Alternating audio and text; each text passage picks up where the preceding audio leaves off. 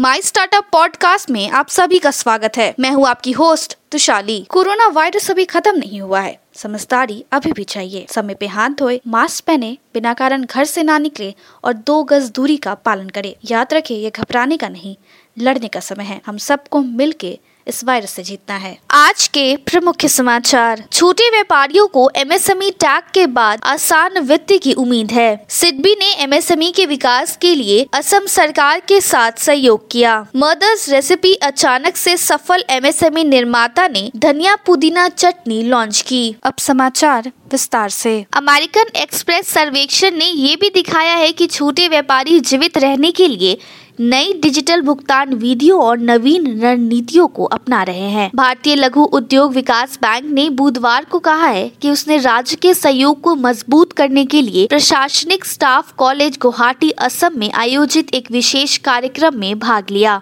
Mother's recipe brand के मालिक Desai foods private limited ने अचार के क्षेत्र में खुद को ब्रांड स्थापित करने के बाद एक नई धनिया पुदीना चटनी लॉन्च की। नागपुर स्थित एक शोध संस्थान ने केंद्रीय सूक्ष्म लघु और मध्यम उद्यम मंत्रालय को कोविड-19 के लिए एक स्वदेशी खारा गार्गिल RT-PCR परीक्षण की जानकारी स्थानांतरित कर दी है। सहकारिता और लघु और मध्यम उद्यम मंत्री टेटेन मसडुकी ने आशा व्यक्त की है कि स्मेस्को पापुआ इवेंट पापुआन सूक्ष्म लघु और मध्यम उद्यम के डिजिटलीकरण के लिए एक ट्रिगर के रूप में काम करेगा। पीयर-टू-पीयर P2P लीडिंग प्लेटफॉर्म ने इस साल के पहले 7 महीने में RP 15.7 ट्रिलियन US $1.1 बिलियन ऋण वितरित किए हैं, जो पिछले वर्ष की इसी अवधि की तुलना में RP 3.51 ट्रिलियन से उल्लेखनीय वृद्धि है। मिडलैंड रोजगार एजेंसी एसएफ रिक्रूटमेंट ने व्यवसाय में $1.2 मिलियन का निवेश किया है,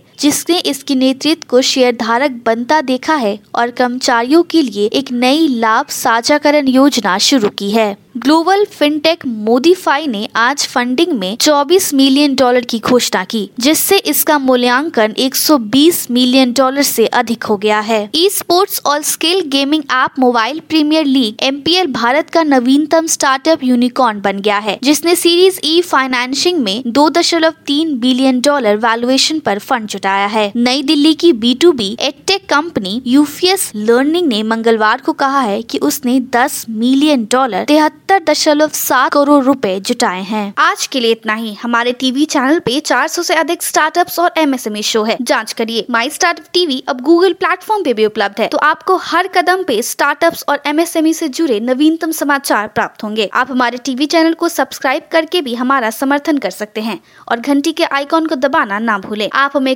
Facebook, Twitter, Instagram, LinkedIn पर भी फॉलो कर सकते हैं या हमारी वेबसाइट www.mystartuptv.in पे जा सकते हैं। सुनने के लिए धन्यवाद।